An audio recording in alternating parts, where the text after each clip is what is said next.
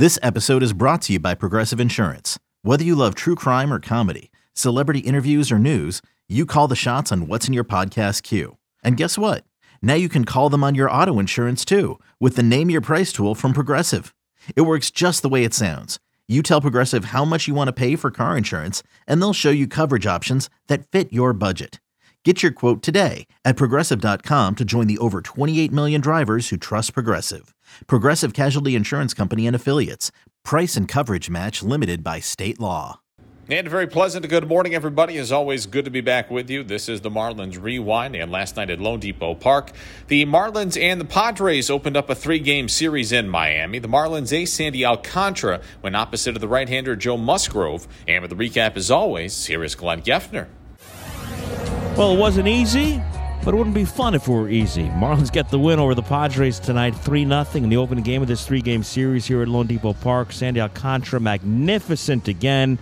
Marlins get big offensive nights from Miguel Rojas and Jacob Stallings. J.J. Bleday hit a home run.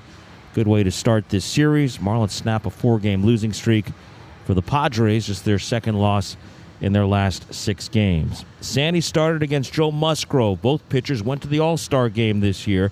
We anticipated a tight, low scoring game, and that's what we got. Sandy pitched around a two out single in the top of the first. Musgrove set down the Marlins 1 2 3 in their half of the first inning. Sandy struck out three in the second. And in the bottom of the second, the Marlins got on the scoreboard, leading things off. J.J. Bleday. 1 2 to Bleday is hit high in the air, deep to right field. Soto's back at the wall. Goodbye into the bullpen. J.J. Bleday, home run number three. And the Marlins take a 1 0 lead. J.J. Bleday. Have yourself a day right now in your first AB. Miguel Rojas a single after that. Jacob Stallings is single. Marlins at the corner, still nobody out against Musgrove for Lewin Diaz. And there's a fly ball off Diaz's bat into right center field. Should be deep enough to score a run. Grisham's under it, makes the catch. His throw comes into second. In from third, Rojas, and it's 2 0 Marlins. And you'd like to think with Sandy on the mound, those two runs might be enough. You'd like to see the Marlins score more, and they did tonight. But uh, Sandy got on a little bit of a roll as the game got going. He threw a lot of pitches early, got some help from his defense, including in the third inning with one out of nobody on when he faced Jurickson Profar. It'll be Thousand Oaks, California. There's a bouncer back over the mound out near second base. Miggy fields it with a bare hand, and he throws Profar out. What a play, Miguel Rojas. He was shaded to the first base side of second, going to his right. He snared it with the bare hand, and in one motion, gunned Profar out at first base. Then in the fifth inning, some more good defense for the Marlins. Two outs, nobody on. Sandy pitching to Juan Soto. I got a good feeling about this. 2 2 to Soto is in the air to left field. Williams is going back on it, way back onto the track, and he makes the catch just before crashing into the wall. Luke Williams runs it down in front of the bullpen, and Sandy's got himself a 1 2 3 fifth. A great defensive play to end it. Sandy was through five innings tonight with a 2 to nothing lead, working on a three hit shutout. In the top of the sixth, he allowed a two out infield hit to Brandon Drury, but able to hang another zero. He was through six on 97 pitches. The pitch count catching up with Sandy in this one, but he was able to be more efficient as the night went on. And in the bottom of the sixth, the Marlins added on a run with one out. Miguel Rojas a triple. Man at third, infield in for Jacob Stallings. The 0 1 to Stallings is ground ball back up the middle, right over second base, into center field. Rojas scores, and it's 3 0. The 5 and 6 men, Rojas and Stallings, are combined 6 for 6 tonight.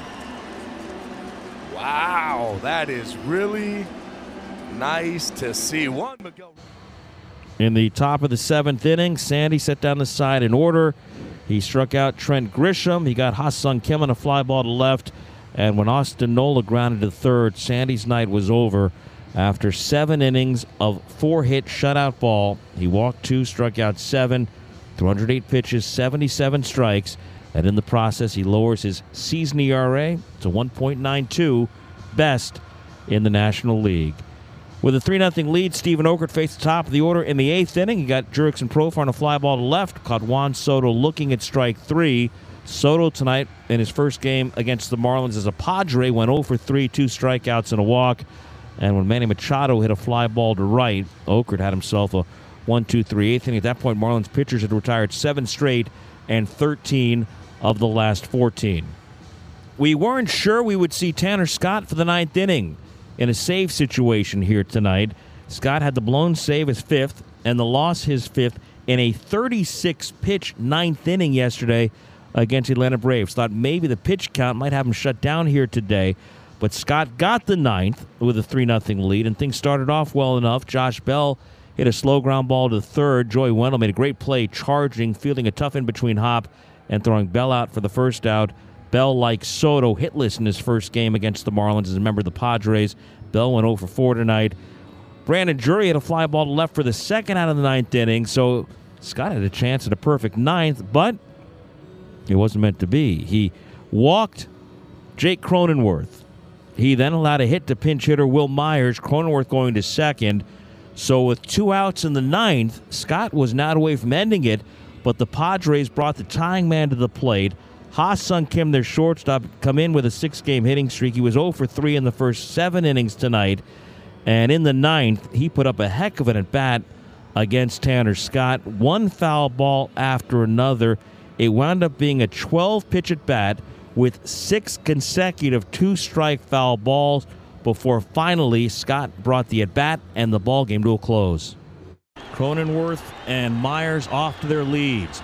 There they go, 3 2. Line drive, caught by Jon Berti behind second base, and the Marlins hang on for the win had it all the way. Never a doubt. Marlins three and the Padres nothing as Tanner Scott records the final three outs. Sandy Alcantara, his 11th win of the season. For Sandy, seven innings of four hit shutout ball. He walked two, struck out seven. Tonight, three runs are enough. Marlins three, and the Padres nothing. For Miami, three runs, nine hits, no errors, eight left. Marlins went one for eight with runners in scoring position. That's been an issue for them on this homestand so far. Miami with the one for eight tonight, four out of 39 with runners in scoring position against the Braves and Padres this week.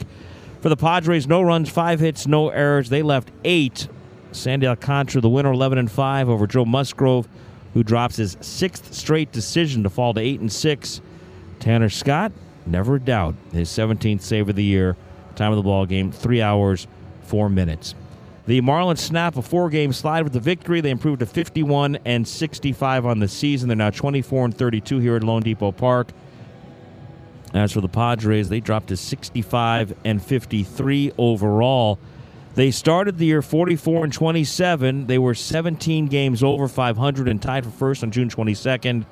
In 47 games since, though, they've gone 21 and 26 with this loss tonight.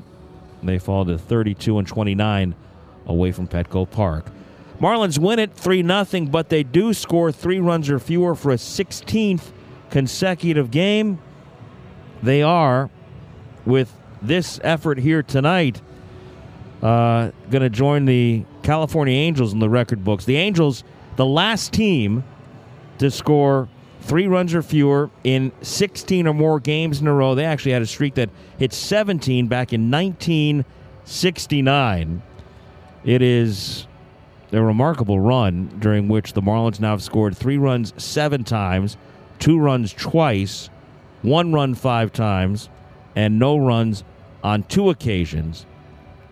They have not scored more than three runs in the game since the 6 4 loss to the Mets on July 29th. But tonight, the three runs are enough to get them a win, 3 0 over the San Diego Padres. So the Marlins now 1 and 4 on the homestand with two more against San Diego coming up. These same two teams will play at 6:40 tomorrow night. Edward Cabrera is going to pitch for Miami against lefty Sean Manaea. And the series will wrap up on Wednesday, 4:10. Final game of the homestand. Pablo Lopez will pitch against Mike Clevinger. Marlins pitchers with a total of eight strikeouts in the ball game today. Marlins and AutoNation again working together this year to strike out cancer in our communities. Every time Marlins pitcher records a strikeout in 2022, $25 will be donated to AutoNation's Drive Pink initiative to support cancer research. For the season now, 1,009 strikeouts by Marlins pitchers, including the eight here tonight, and a total of $25,225 from the Marlins to AutoNation's Drive Pink initiative. Miami snaps a four game losing streak last night. They beat the Padres 3 to nothing. Let's hear what the skipper Don Mattingly had to say afterwards. Donnie, we usually start with the starter, but just to start with the closer, you said you love that mentality by Tanner to, to be able to put one behind him. Just how nice was it to see him get redemption tonight in that ninth inning? Uh, obviously good. Um, he always makes you nervous. You know, we get the first two guys, and then and really his pitch count made me more nervous than anything tonight because he threw a bunch last night, and he is he is strong as a bull, um, and his arms feeling good every day, but did get a little nervous there with with the pitch count at the end. With the number you just mentioned, the number of pitches that he threw last night, you know, were you 100% sure that if that situation came up, it was going to be Tanner, or was there any consideration just based on the number of pitches he threw last night to go in a different direction? No, he was the guy. Like we always, we're gonna go by how he how he feels, and and like how he bounces back. Like he's a guy today when he's playing catch, he's like just like normal. Um, but you do still still watch. I mean, really all of our back end guys, like Oki, we've pushed him. Uh, Flo's been used a lot. You know, just because of the situation of the game. So there's nobody in our back end that was really rested. Uh, so they're all kind of on on a thread. Um, so we'll see where we're at tomorrow. And then with Sandy, you know, Padres, I think, fought off a lot of pitches maybe in the third and fourth inning, but it seemed to get stronger. Did you feel like maybe the sixth and seventh for Sandy were, were some of his strongest innings in this one tonight? Yeah, he kind of hit that groove we see with him when he kind of goes if he goes through any kind of rough patch, and they did. They they made him throw some pitches. They did a nice job of fouling off some stuff, and really we talked to him between innings that uh, we thought he was six tonight. We didn't think he'd get the seven, and all of a sudden he had the quick innings uh, and allowed him to go back out there. Uh, and really, even that inning, he was on a fairly short rope. If anything got going at all, we would have got him out of there. Um, but obviously, with Sandy, I always feel like he's the best guy. And he's great all season. Just to hold this lineup to seven scoreless, you know, last time out until that inning against the Phillies, just what it says, you know, against the best teams, all these teams facing, going for the playoffs, that he's doing this. Yeah, I don't think it, it doesn't really matter who, you know, anymore. And he's going to get tested again. He's going to get, I think he gets LA as next two. So, you know, we'll see.